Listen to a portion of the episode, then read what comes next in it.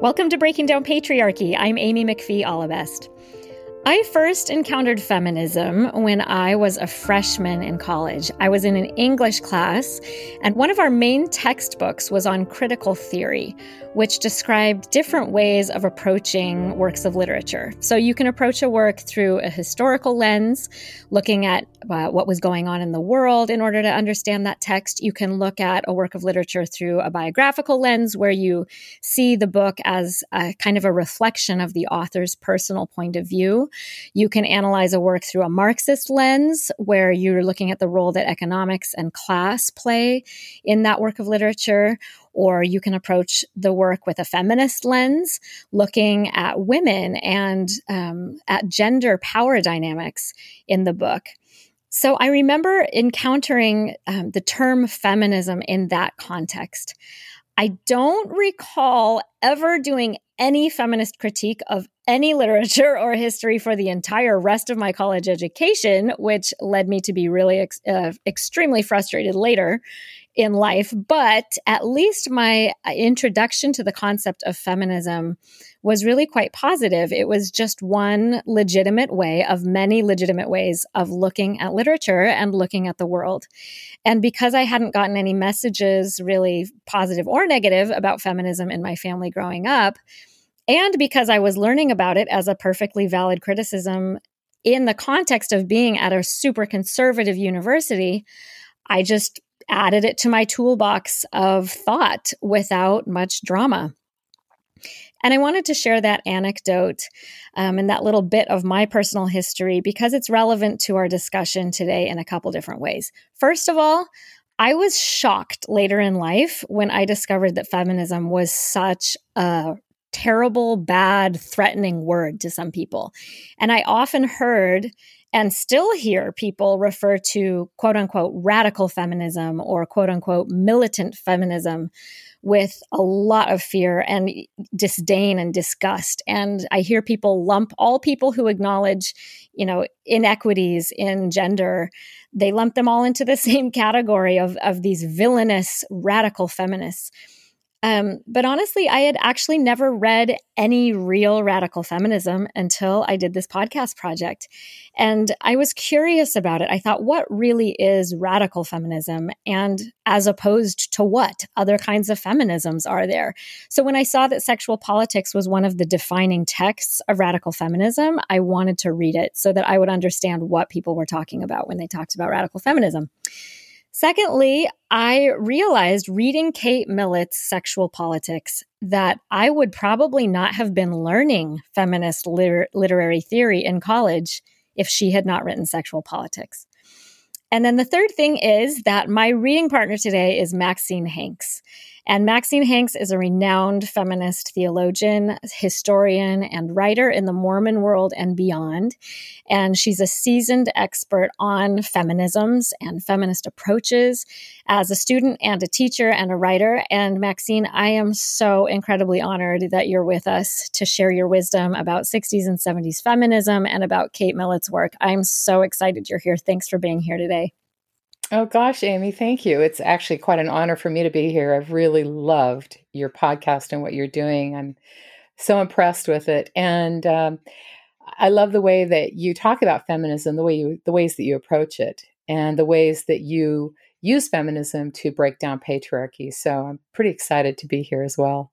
Oh, thanks. I'm I'm just so excited about this conversation. I have to say too, with this particular work, I went into it. I mean, I guess as I just described, because I didn't have, I've never had any formal women's studies education. And I went into it blind and kind of like, it took me a long time to get my bearings. And so talking with you about it, planning this episode really, really helped me understand this book. And so I'm, I'm just thrilled that you're here to help us all make sense of it. And it's such an important book. So I'm really glad we're tackling it. But, but before we get to the book, I do want our listeners to know um, about you, Maxine. So could you just introduce us to you, where you're from, and kind of some things that make you you? Sure. Um, you know, I was a feminist from an early age. Actually, as a little kid, I knew that I I was a feminist, although I didn't have a name for it. I didn't know the word. I just knew that I thought I was equal with the boys and I should be able to do anything the boys were doing and and I felt that I was kind of a whole person, both masculine and feminine. I wasn't sort of this half creature looking for my other half to fulfill me. So I had that sense actually from early childhood. But, um, and I'll talk a little bit more about my background, but basically, I'm a feminist historian, a women's historian looking at history through feminist lenses. And also, I'm a feminist theologian, uh, looking at theology and Christianity and Mormonism through feminist lenses. So, those are the two areas of my work and focus um, history and theology. And my day job, for the most part of my life, has been as an editor and, and writer. Uh, basically, in, in, my journey, I studied humanities and English and communications uh, through BYU, BYU Idaho, and BYU in Provo. And then I, I had this crisis where I needed to drop out and just focus on feminism. I was so hungry to understand feminism and to have the tools and the knowledge and the theories. So I transferred to the U of U, dropped out of BYU, transferred to the U of U in the mid 80s because that was the only place in Utah that had a women's studies program. Mm. where I could study feminist history and theory and feminist critique and language because at that time I felt so trapped in male discourse. I was desperate to try to name my pain, what I was experiencing as a woman in Utah culture, particularly, and Mormon culture, uh, sort of unable to even articulate the problem of sort of being double enfolded in male language and, and discourse and perspective. So I needed mentors and tools that could help me unpack why I felt imprisoned within male perspective and discourse um, and why I felt so unable to voice my own reality as a woman. So, the program at the U of U in Women's Studies literally saved my sanity and taught me how and why women's bodies, lives, and perspectives had been colonized within male perspective, language, social structures, and also gave me the tools and knowledge of how to break out of that. And of course, those tools were feminist theory and authorship, writing, finding your voice. So, using feminist theories and approaches to find your voice within these male discourses gave you a way to deal with them, a way to find and express yourself, and a way out of them.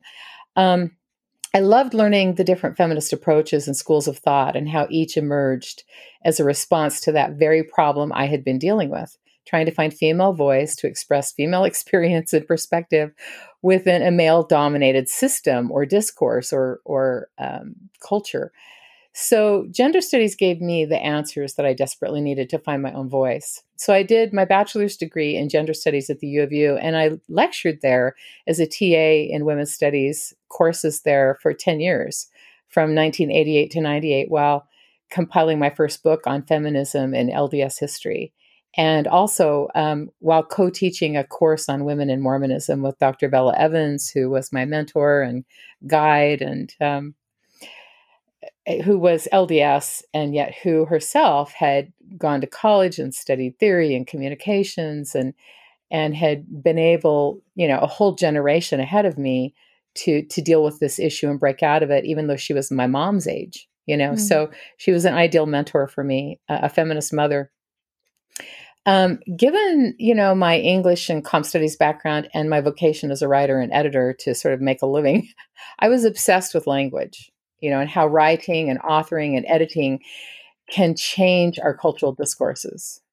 And I saw feminist writing and along with deconstruction as the most powerful tools for altering patriarchal discourse and structures. So I applied the theories and, and methods I was learning um, in women's studies to address women's status in Mormon culture. And that resulted in my book, uh, which was an anthology of Mormon feminist writings, which I compiled while I was in the women's studies program and which we used as a course text for the class that Bella and I were teaching on women in Mormon culture from 1988 to 98. And I, I think maybe we'll be discussing my book later. Is that is that right, Amy? Yes, yes, so definitely. I'm so excited because we've already booked another episode on, on our reading list. We'll be reading Women's Spirit Rising together, but as a part of that episode, um, coming up in a couple of months, I think I'll definitely want you to talk about your book and your experience publishing um, at that time in your life because that's a, a huge story. So that um, yeah, we'll definitely be talking about that later on the podcast. Thanks. That's a perfect um, way to deal with my book and also uh, theological and feminist issues in Mormon culture when we talk about women's spirit rising, which was which had a huge impact on me um, in in the creation of my book as well. So, mm. I so, can't wait. Yeah, I, I know it's going to be fun. So, back to just a little bit more about my background and what kind of brought me to women's studies and and sort of the unique background that I come from. Um, I was raised in working class um, culture and family uh, with a very Mormon background that was pretty anti-liberal, anti-feminist, mm-hmm. anti-higher education. So I had to work to support myself and earn my own money through junior high and high school and pay for school myself, and then worked full time as an editor and writer at BYU and then again at the U of U just so I could afford to go to school. I mean, I really didn't have support for an academic path or academic interest or for feminist interests. I had to carve my own path and validate that myself within a family and a culture that did not validate or support that at all. So that really formed my approach to feminism. I was really interested in issues of class and privilege because I had really struggled without the the class privilege that a lot of or most of my friends in in college uh, took for granted, and it was a great source of pain for me and and a real struggle.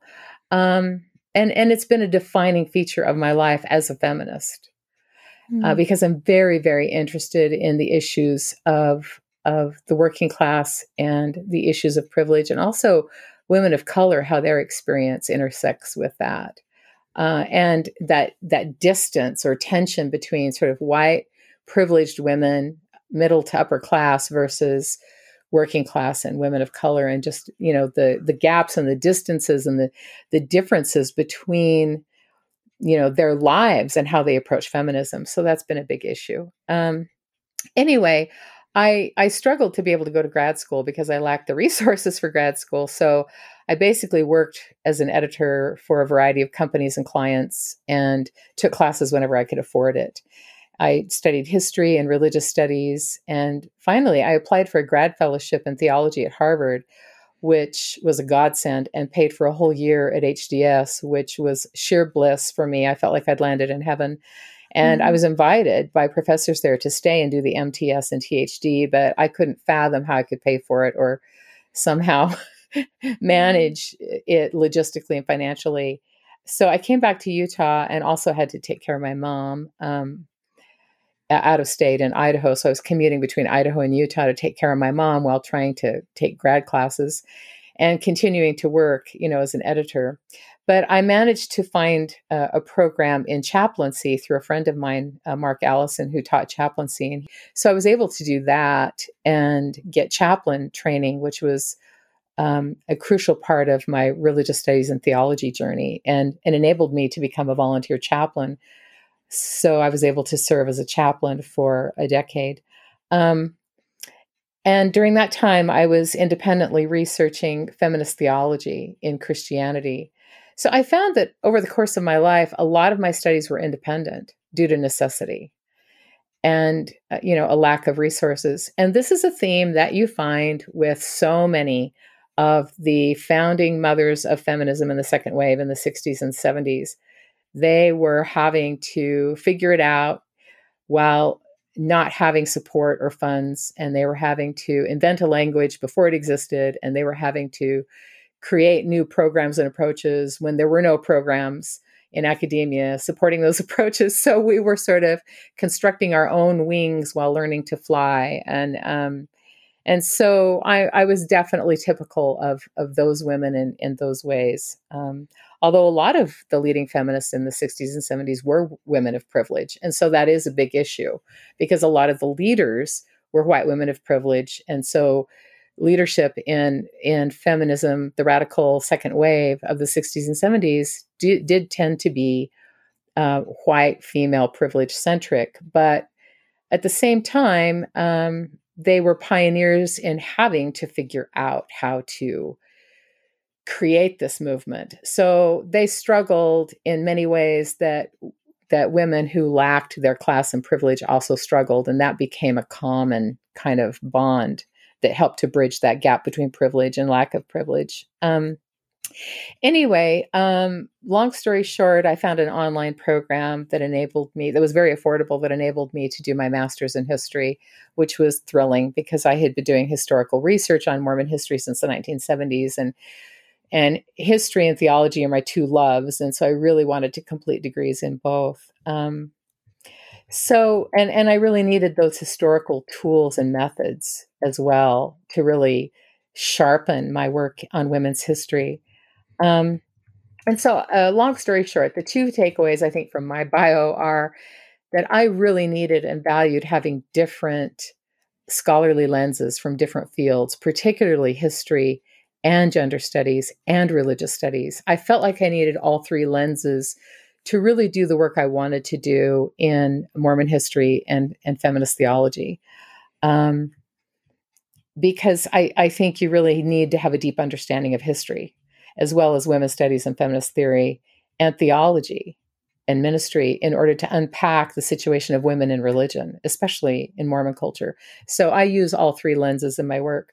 The other takeaway is that, as I mentioned before, before um, my struggles and self doubts and lack of privilege and reliance on self mentoring and pioneering is just so typical of the feminists who were the leading voices in the 60s and 70s, like Kate, um, which she describes in her introduction, her struggles. Um, and we all had to sort of pioneer women's studies and feminism and, and feminist discourse and critique before pro feminist programs were established while they were just forming.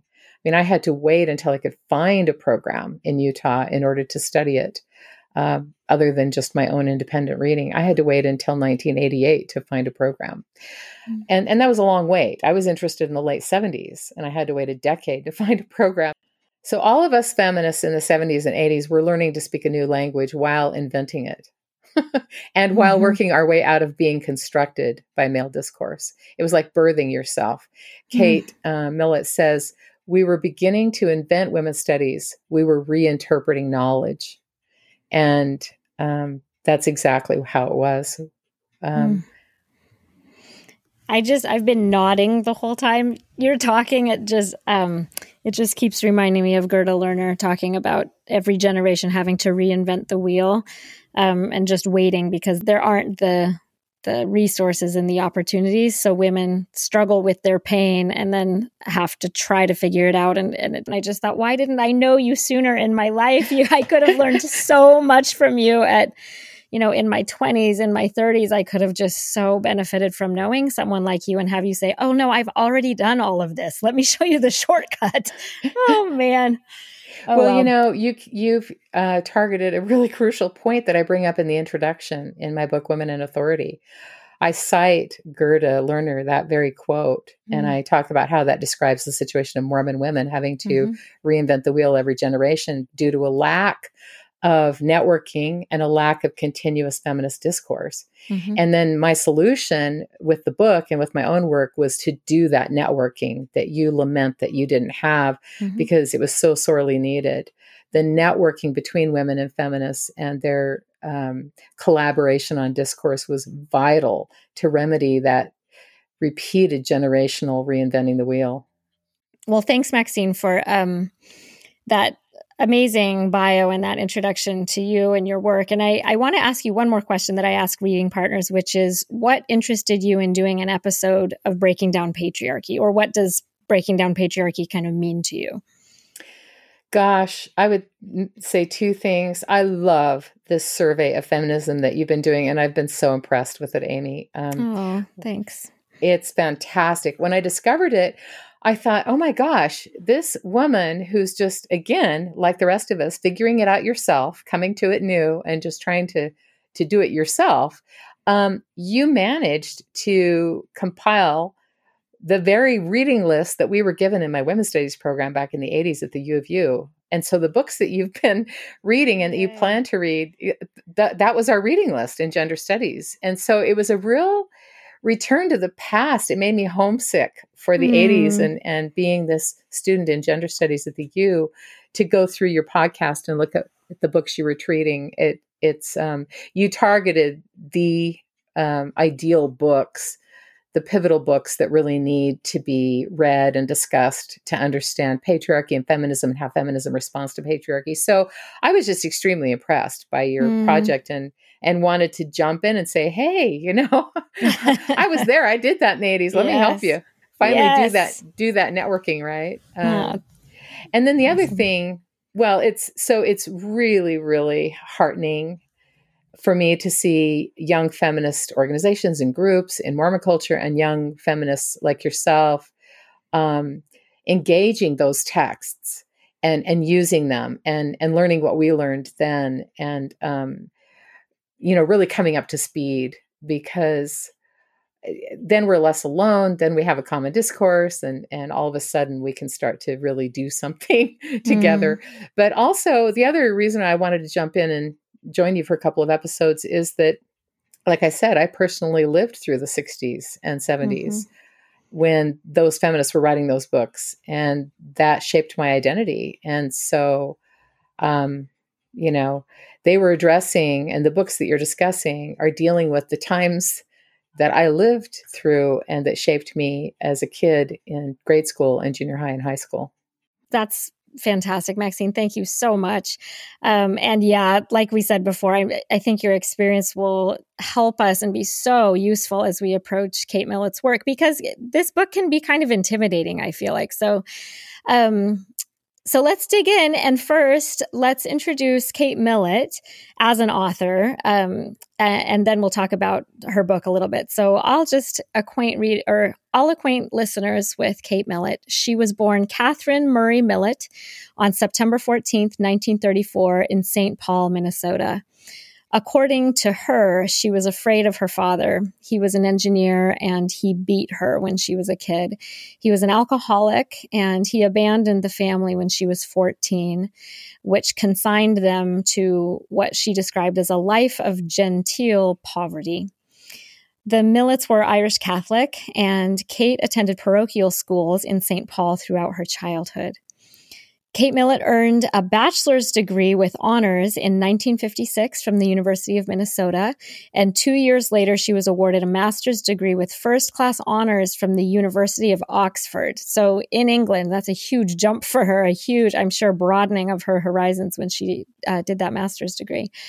After teaching English briefly at the University of North Carolina at Greensboro after her master's degree, she moved to New York City to pursue a career as an artist.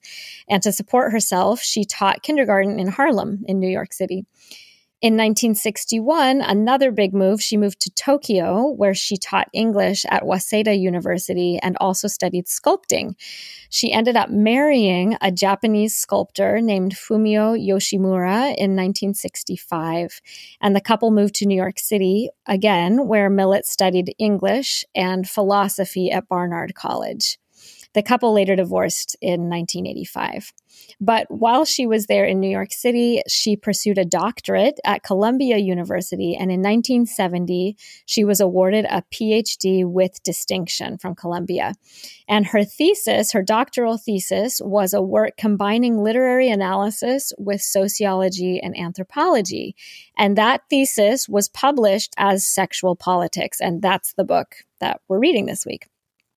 Yes, and I want to just add really quickly, mm-hmm. um, along with you know her difficult background and having to find her own path coming from an abusive family, I want to mention her personal struggles within academia, mm. which which is a huge theme for these leading feminists in in the second wave.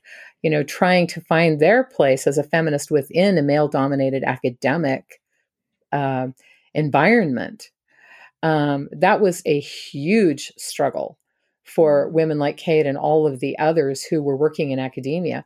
And she exerted to fit in and find approval of male mentors and to really succeed. So she toed the line.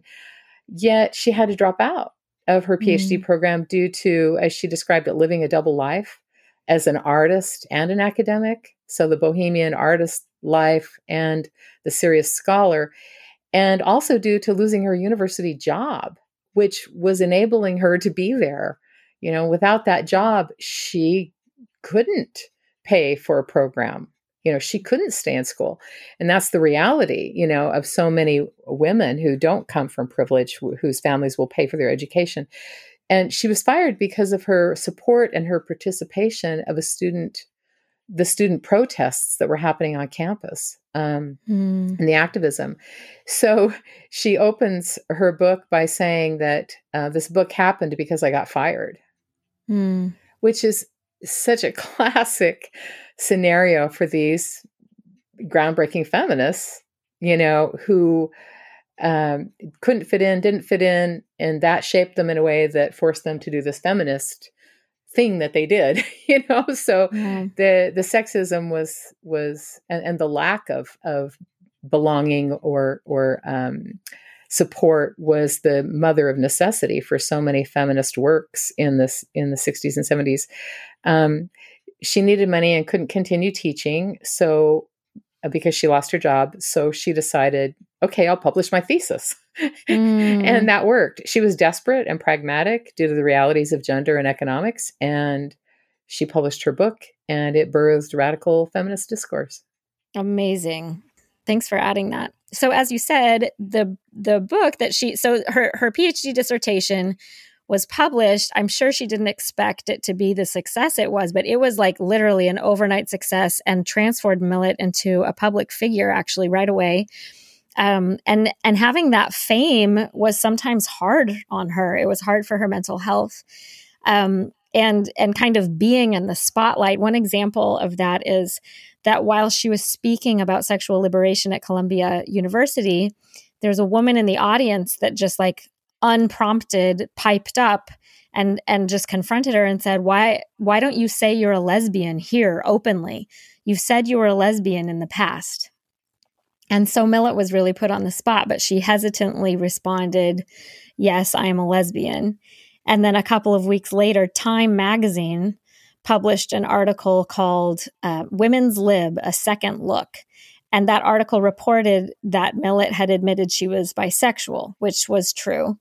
And Time then reported that it would that that admission that she wasn't straight basically would likely discredit her as a spokesperson for the feminist movement because it and and this is a quote it quote reinforced the views of those skeptics who routinely dismiss all liberationists as lesbians end quote and that was true listeners will remember that um, Betty Friedan famously referred to, to lesbian feminists as the lavender menace.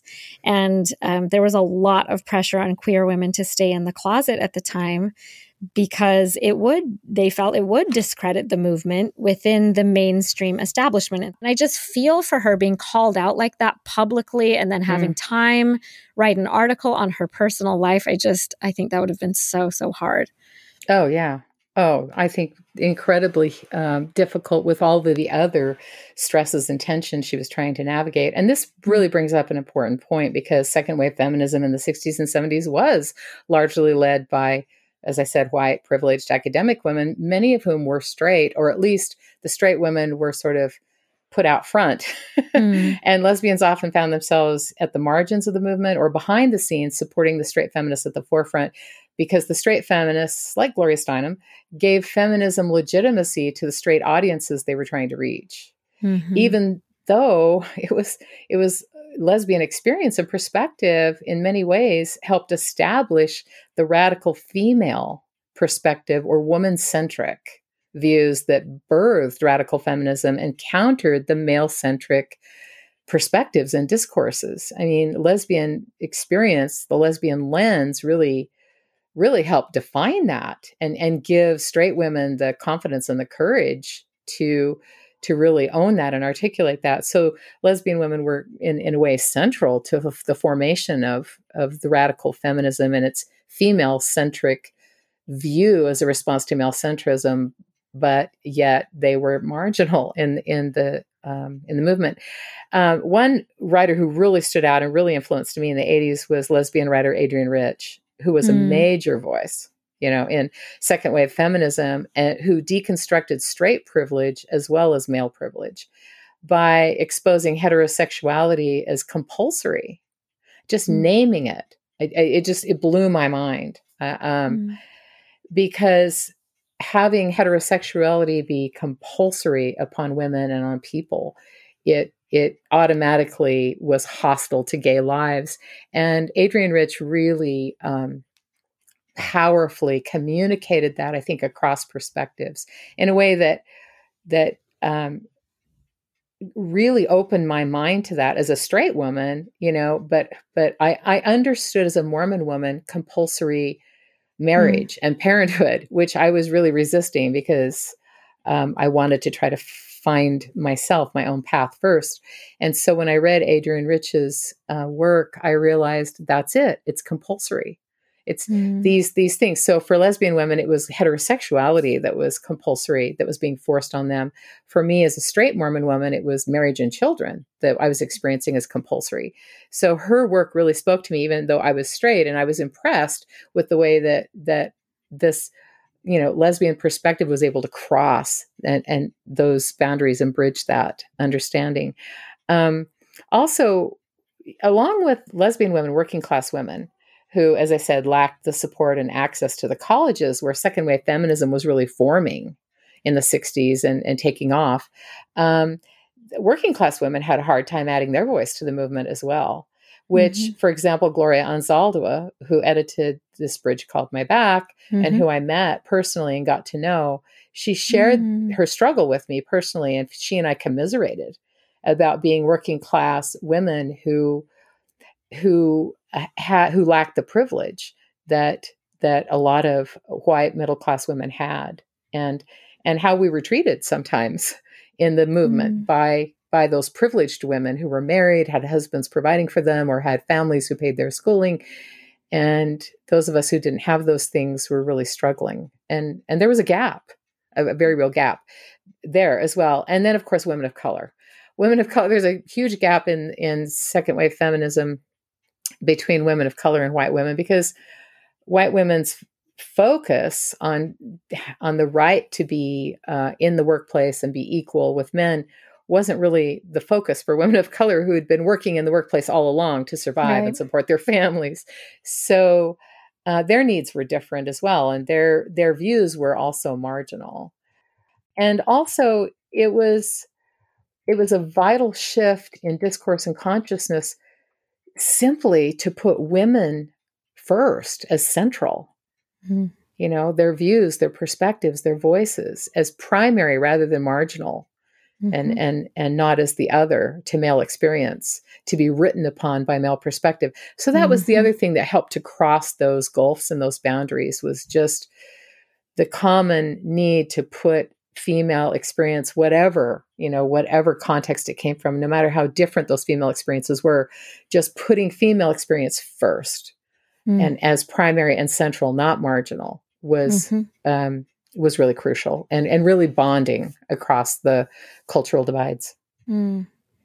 Well, that'll be um, really appreciated by listeners who have been with us for the beginning and listened to all of these episodes and maybe even read some of the books along the way um, and really understanding the context that uh, Beauvoir, you know, we, we've talked about it over and over again, that, that concept of that her her noticing and articulating that the man is the one and the woman is the other that she's the second sex mm-hmm. and so yeah mm-hmm. this is a it, it's really a revolutionary moment it really was uh, you know a revolution this women's lib movement in the 70s i feel like they're doing things taking those ideas and and um, developing them in ways that had never been done before mm-hmm. so so Millett did become a spokesperson right of for the you know the kind of radical feminism um, following the success of her book sexual politics she also struggled a bit with kind of the perception of her as arrogant and elitist and she talked about that in a book in 1974 called Flying. But I just wanted to bring that up because um, listeners will remember our episode on Gloria Steinem's speech, Living the Revolution, where Steinem says that a lot of feminist writing is just too academic and inaccessible and it makes it kind of just useless to real people because that's not you know the way real people talk. And it's not something that's that's even understandable to people who haven't been to graduate school. And especially if they haven't been to graduate school in women's studies it's just like they don't they don't even know first of all sometimes that those books exist so it can't help anybody. And then also mm-hmm. sometimes when they find you know when they try to read it it's like i, I don't even understand this academic language. Um and so i mean i just wanted to bring that up that that she was criticized that right from the very beginning. And um and some readers might find it just quite dense and too highbrow. Um in the in the, there's a New Yorker article written by Rebecca Mead who wrote the foreword to the latest edition of Sexual Politics. It's a fantastic article, um, and Mead notes that you know one of the issues was that Millett takes on these authors when she's doing this feminist critique. She takes on authors that were like elite male novelists, kind of for the intelligentsia, kind of like for the for the really um, highly educated. And she brings up the fact that in our time, no one even knows who elite intellectual male novelists are, right? I mean, when we talk about feminism, we expect that feminist critique to address like politicians and pop culture and um, and so there's been a shift since Millett, right? That kind of feminism is now in the mainstream, but she was, they were having these conversations in the, the 70s about authors sometimes that people didn't really know and using words that people didn't really know. Um, yeah. What's your thought it, on that, Maxine? It, oh, exactly. This is such an important point. This is another major tension that emerges in second wave feminism and in the 70s. And and um, that the 70s feminism really, really responded to. Um, this this tension between the academic feminists mm-hmm. who were who had Ivy League educations and and were speaking, you know, academic and scholarly discourse versus, you know, the woman in the street, the woman at home, the woman in the workplace, the popular feminist, mm-hmm. and and and their language. And and somehow there needed to be a way to bridge between academic interests, academic discourse, um, and popular needs and popular discourse because feminism needed to respond to both realms. It was mm-hmm. desperately needed in both realms. You know, Gloria Steinem became a, interestingly the major bridge there. Mm-hmm. She she's from a, a, privileged background and and she had a, a privileged education, but she really identified with the woman in the street, and she really identified with s- speaking in a in a way and in a common popular language that everyone could understand it and really speaking to the issues that were affecting everyday women. And so she and Robin Morgan and the other women who created Ms. Magazine bridged that gulf, that tension with Ms. Magazine. Mm-hmm. And it's it succeeded brilliantly because you know, Gloria was basically translating um, you know, feminist theory and and really complex, sophisticated ideas and methods into everyday language and into everyday women's lives. And so that was that was really crucial. Another um, part of this this tension or this distance is and and the you know the difference between sort of the feminists who are responding to male scholars and academics the elite versus feminists who were really focusing on on everyday work and life issues was that in the 60s, um, the medium for deep cultural discussion was not the internet. We didn't have the internet. And, and it wasn't really treated very much on news programs, which focused on, on politics and, and current events. The, the medium for deep discussion of, about culture and cultural change was, was the academy, you know, mm. and also publications. So books and articles were where these discussions were happening in the 60s. And um, and again, like I said, that shifted with the work of Ms. Magazine and, and Gloria Steinem. But that was before mass media was engaging these topics and long before cable TV and internet. So mm-hmm. Kate and women like her had to focus on uh, male scholars and academics and male elite male writers um, because that's where they were working themselves, but also that was where the conversations were really happening in the 60s. Yeah, that's great. And I, I want to throw in also another name of um, someone who bridges the gap because she's coming up on two different episodes in the future, and that's Bell Hooks. She's one who yeah. writes in the vernacular of the common woman, but she has, I mean, you know, she's Stanford educated and she's like brilliant and understands it. And then she says, this needs to be packaged so that, you know, so that my mom can benefit from it, so that my sisters can benefit from it. Right. So, um, so important. Okay, one last thing about Kate Millett um, is that she was kind of known to be one of the first writers to describe the modern concept of patriarchy as the society-wide subjugation of women, and in, and she's really in the tradition of Beauvoir in that way, mm-hmm. um, but it hadn't been done very many times, right? I mean, she she really was kind of like the heir of Beauvoir. As she does a similar project, but um, her biographer, Gayle Graham Yates, said that, quote, Millett articulated a theory of patriarchy and conceptualized the gender and sexual oppression of women in terms that demanded a sex role revolution with radical changes of personal and family lifestyles, end quote. And um, just to compare, I mean, Betty Friedan's focus was really more to work within the existing system, right? Just to kind of improve leadership opportunities, improve economic independence for women. Like women go back to school, get a liberal arts degree, like go get a job, you know, um, achieve your own individual potential, but kind of within the existing structure. And Millett, as again, and this is maybe, and you and you can help us understand this more that that's maybe the a, a difference that distinguishes someone as a radical feminist where she's going like oh no no this is not like a cosmetic remodel. We're taking the house down. Like we're, we're gonna build something new right? So if you could um, kind of give us some more some larger context about the 1960s and 70s and really understanding the importance of of kate millett's contribution with this book.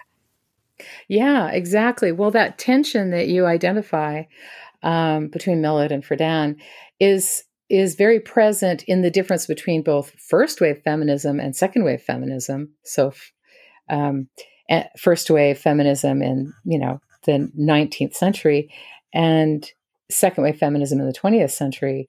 Um, that difference between trying to find your place within existing systems versus redoing the existing systems. Mm-hmm. that's that's a big shift between first and second wave feminism but it's also a big shift between um, some of the 60s feminism of the second wave and the 70s feminism of the second wave. Second wave feminism begins in about 1960 and goes to about 1990 and so it encompasses some major shifts. So yeah let me let me talk just a little bit about both of those things the second wave feminism as opposed to first wave and then the the at the different tensions and aspects within second wave feminism. Um, you know second wave feminism as i said was born in 1960 because there was a real need for a whole new wave of feminism which had kind of ebbed after the 1920s although not totally. I mean feminism surges in the 1920s with the women's vote and the roaring 20s and then it kind of ebbs in the 30s with the depression then it comes back huge in the 40s with world war ii when women have opportunities to, and in fact are forced by necessity the mother of invention to go into the workplace in larger numbers than ever before and do traditionally male jobs. I mean that was a huge boost to feminism but then it retracted, retrenched hugely in the 50s mm-hmm. with when the war was over and the nuclear father was promoted and women were supposed to go back home and and be homemakers. So the 60s are again this whole new surge. It was time if you're going to alternate every decade, you know, between feminism and mm-hmm. retrenchment, mm-hmm. the 60s was this huge radical burst, this shattering. And and there was just a real need for a whole new wave and so the 60s gave birth to that new wave.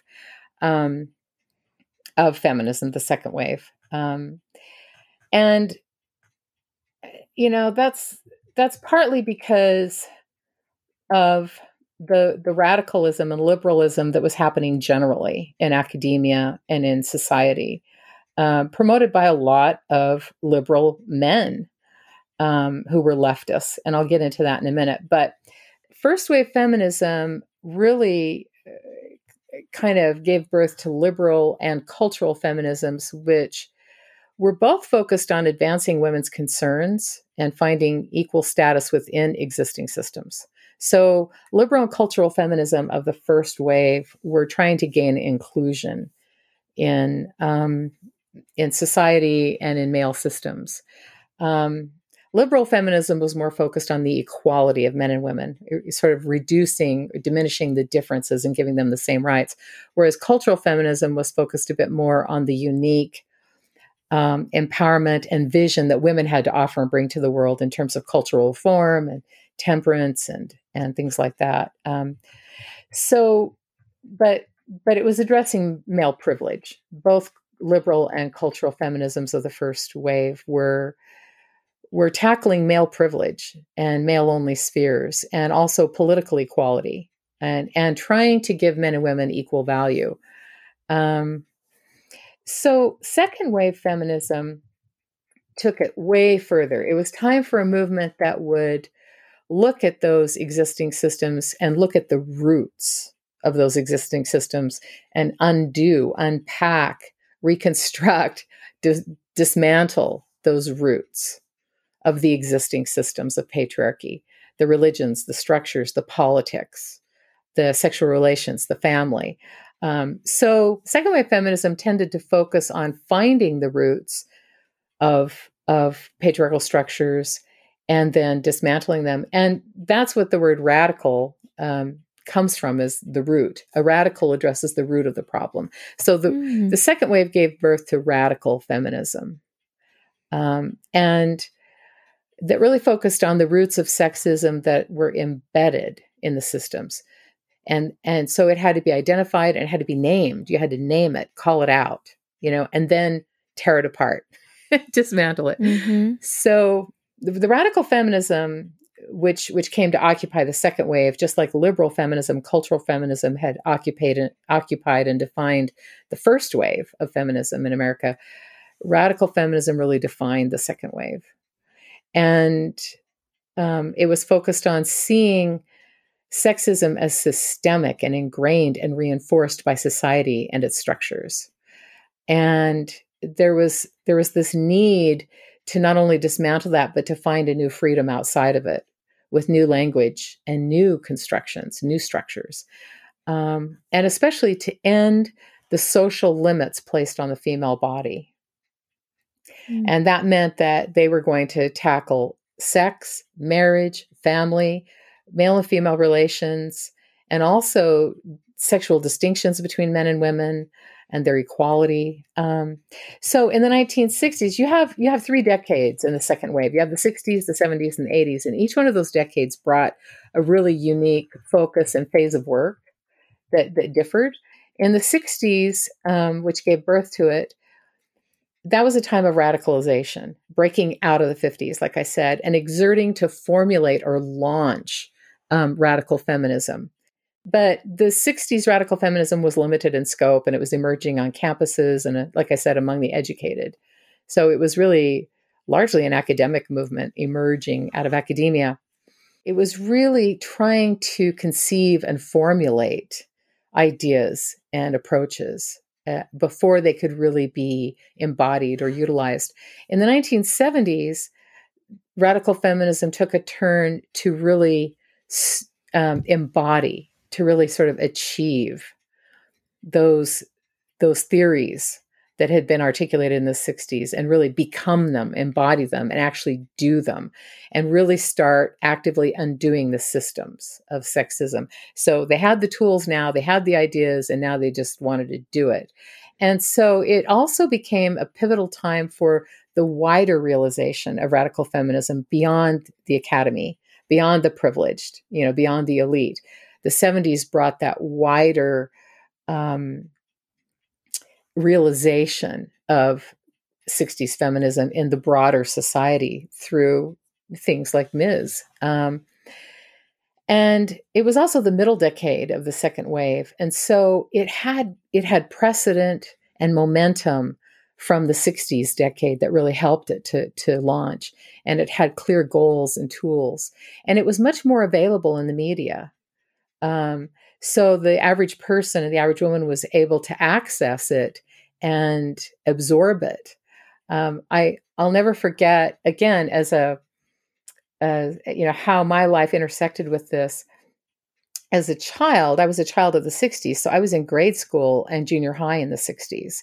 And I was profoundly affected and shaped by the turmoil of liberalism and activism and civil rights. And of course, the assassinations of John F. Kennedy and Martin Luther King. Those imprinted hugely on my psyche and formed me as as someone who believed in social justice and and who recognized that that protest and um, uh, radicalism was necessary. Um, and and so you know, I, I, sort of absorbed it as a kid um, through the news media. But what I was absorbing was was more the political, male led protests and politics and events. It wasn't until 1970 that I began to see and absorb the feminist side of the you know second wave and and the 60s liberalism.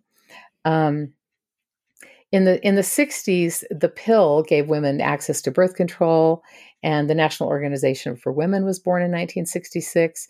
And you had very early publications like Gloria Steinem talking about what it was like to be a Playboy bunny, you know, and Sylvia Plath writing The Bell Jar in 63, and and of course Friedan's Feminine Mystique in 63. Um, and so in the 60s you you have these for like i said formulations of the problem and and what to do about it. And the 70s brings it to the media so that 1970 uh, was the year that i entered high school ninth grade. Mm. and that was the year i began to see these women in the media. So the media shifted from just focused more on male politics and and and civil rights to feminist uh, activism and protests. And I began seeing on TV Gloria Steinem and Billie Jean King. And I'll never mm. forget how feeling in high school in the early 70s and 72 and 73 that I sort of had two choices that the media was offering me because in terms of female role models because the person who we saw everywhere in the media in the 60s late 60s and early 70s was Twiggy the mm. anorexic model who was supposed to be the ideal of who we were supposed to be and and that affected millions of girls including me making me mm. anorexic and wanting to do modeling so i went through mm. this whole anorexic phase because that was the role model offered until i could you know in the late 60s and just going into 70 until I could see Gloria Steinem and Billie Jean King, who offered me this other option. And those were my options that I saw in the media as a teenager.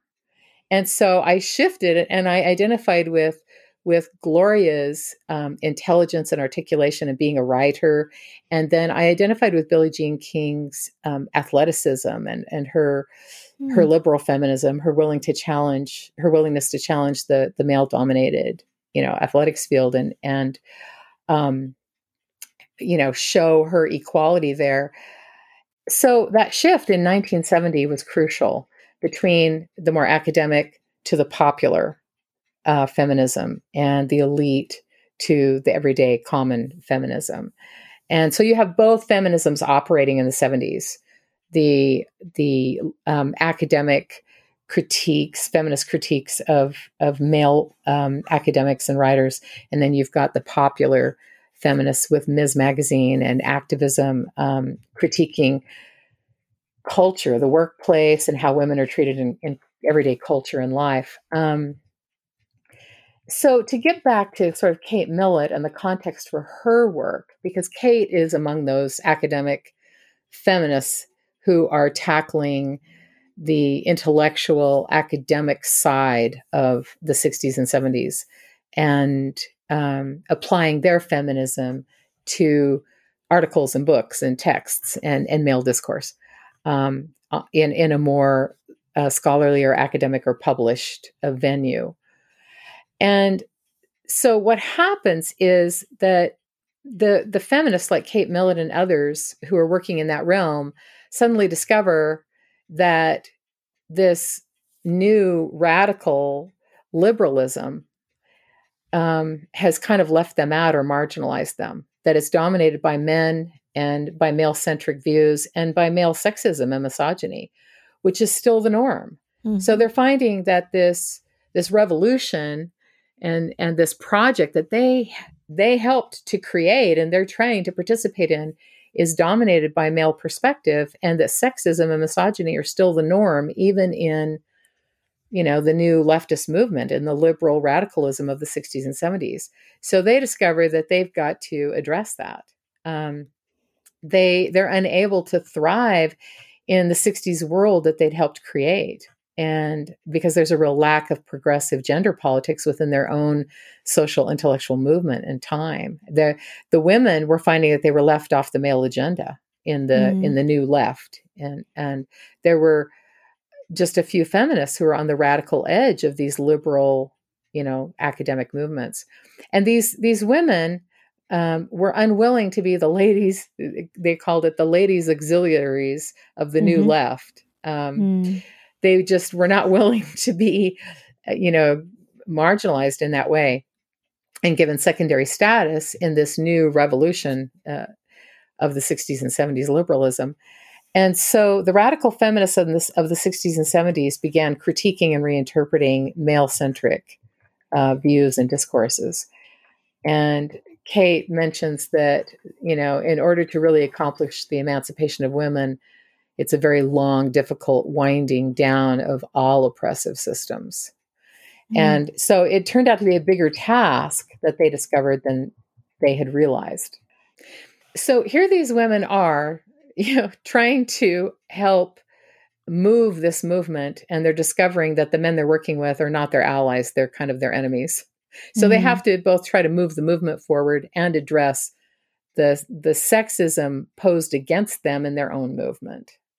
And so these radical feminists are arising to critique in many ways not just the the sexism in American society at large, but the sexism of the the liberal new left men. And so what is that new left? It was basically that movement of the 60s and 70s where men were ad- addressing um, and and trying to revise liber- notions of liberalism and humanism and democracy and Marxism, socialism, psychology, activism, cultural studies, social justice, free speech, um, and using protest to tackle the the roots and the structures of class and politics and race and civil rights and authority, the establishment, economics, the environment, sex, love, identity. Mm free love, black power, you know, every every revolutionary uh, discourse or movement that was arising in the 60s was sort of trying to come together and and work together in some way uh, to somehow um, address and dismantle the white privileged heterosexual um, perspectives that had shaped them all and and was dominating all of these things and so you also see, of course, Black Power movement, the American Indian movement, the anti-war movement, anarchist and countercultural and hippie movements. All of these things are happening in the 60s and 70s. And so this is the new left. The new mm-hmm. left is this attempt to uh, revise the the old structures and discourses and also synthesize these different movements that are trying to address them and um, and and it it was very dominated by male white male heterosexual voices who stood out and were the key voices shaping a lot of this new left movement. So the women, like Kate Millett, were um, responding to those male voices, and this is what you see with her book, Sexual Politics. Um, her and this this context of the new left and the context of second wave feminism and the the phases of it in the 60s and 70s and 80s really give important context to understand why Kate Millett did what she did, why she approached it the way she did, um, mm-hmm. and why her book, which occurred in 1970, it's published right at this point this of shift from the 60s and 70s feminism, and and why it was it took off and was such an important text because it embodied that shift. Her work, her voice, her book embodied the shift from the male centric to the female centric, commenting on the male centric views in the movement. And her book embodied the shift from the, the private academic elite to the more popular, the widespread, and the mainstream. So Kate's book launches the 70s phase of radical feminism as doable, real, accessible, and far wider than just in the academy.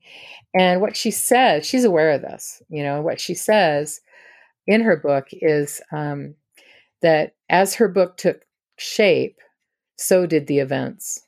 By the time Sexual Politics was published, our actions and demonstrations, meetings, and issues were mobilizing women. By the summer of 1970, the moment this text was released, there was a great wave of feminist building. So she's aware of it and she her work embodies it. And so that's that's part of why it's it's really the pivotal text. And it really was a pivotal shift, especially from 1970 to 1975. Again, I'm in high school and mm-hmm. living through this time. And there's a crucial shift that happens there where women become feminist um, in a way that was not a given before. Up until even into the 60s, up until about 1970, the primary question facing us all was who am I going to marry? Mm-hmm. Any notion, it was marriage and family first, and discovery of self, career, education second or last, if at all.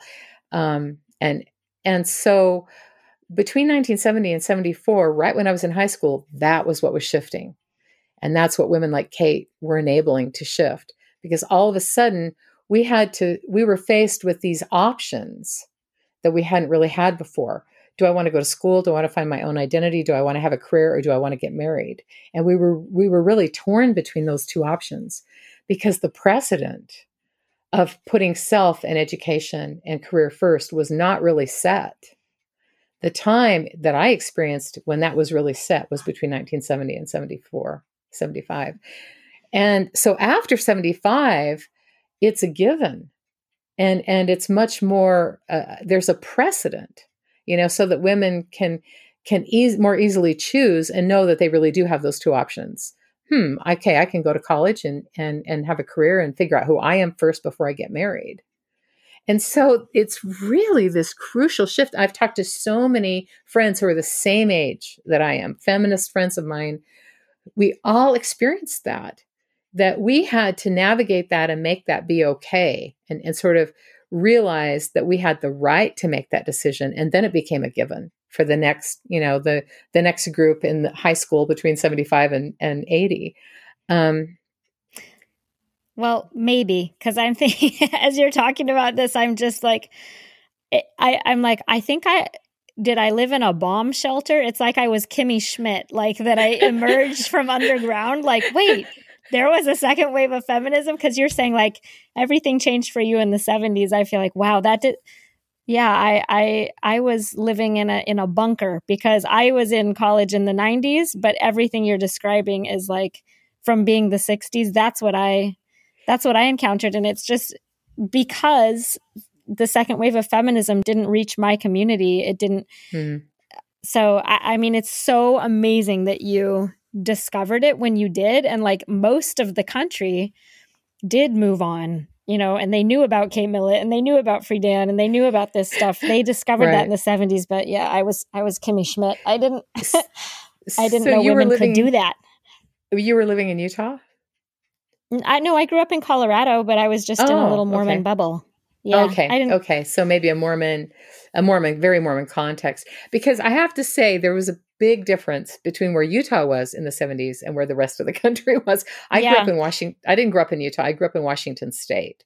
So that okay. was why I was able to to absorb that and it was all around me. I was this little minority, just a couple of Mormons in my grade. You know, just the mm. Mormons were this tiny group who sat together in the high school and everybody else was, you know, not Mormon. So um, that was a huge, huge part of it. And, I, and I've always said that Utah culture tended to be 20 years behind. Mm-hmm. So I've often said that the 80s in Utah were like the 60s in mm-hmm. America. Mm-hmm. And the 90s well, in Utah yeah. were like the 70s in America. That's that's mm-hmm. when I when I came to Utah. I came to Utah in 1980. So that's another interesting part of my story is that I formed as this feminist, this radical feminist in the 70s in Washington State. Then I moved to Utah in 1980 to go to BYU after serving an LDS mission, and it was such a shock. Mm-hmm. It, it, was so hard uh, encountering the sexism and the misogyny here uh, on a whole new level in a way I'd never had before that it caused me to have to really, really fight and and I really suffered. I, I, suffered incursions on my identity and sense of self and body from the misogyny in Utah, which mm-hmm. was just so deep. And and and like the women, you know, in the radical left who were addressing the the sexism of the men in the new left, that's what I found among liberals. I went to the liberals. I went to the the intellectuals in Utah to try to find my home, my place, my, you know, place where I would be valid. And what I discovered was the same thing that Kate Millett and those other women discovered that the the liberal men, the left, were still incredibly sexist. And sexism mm-hmm. was still just so ingrained in it.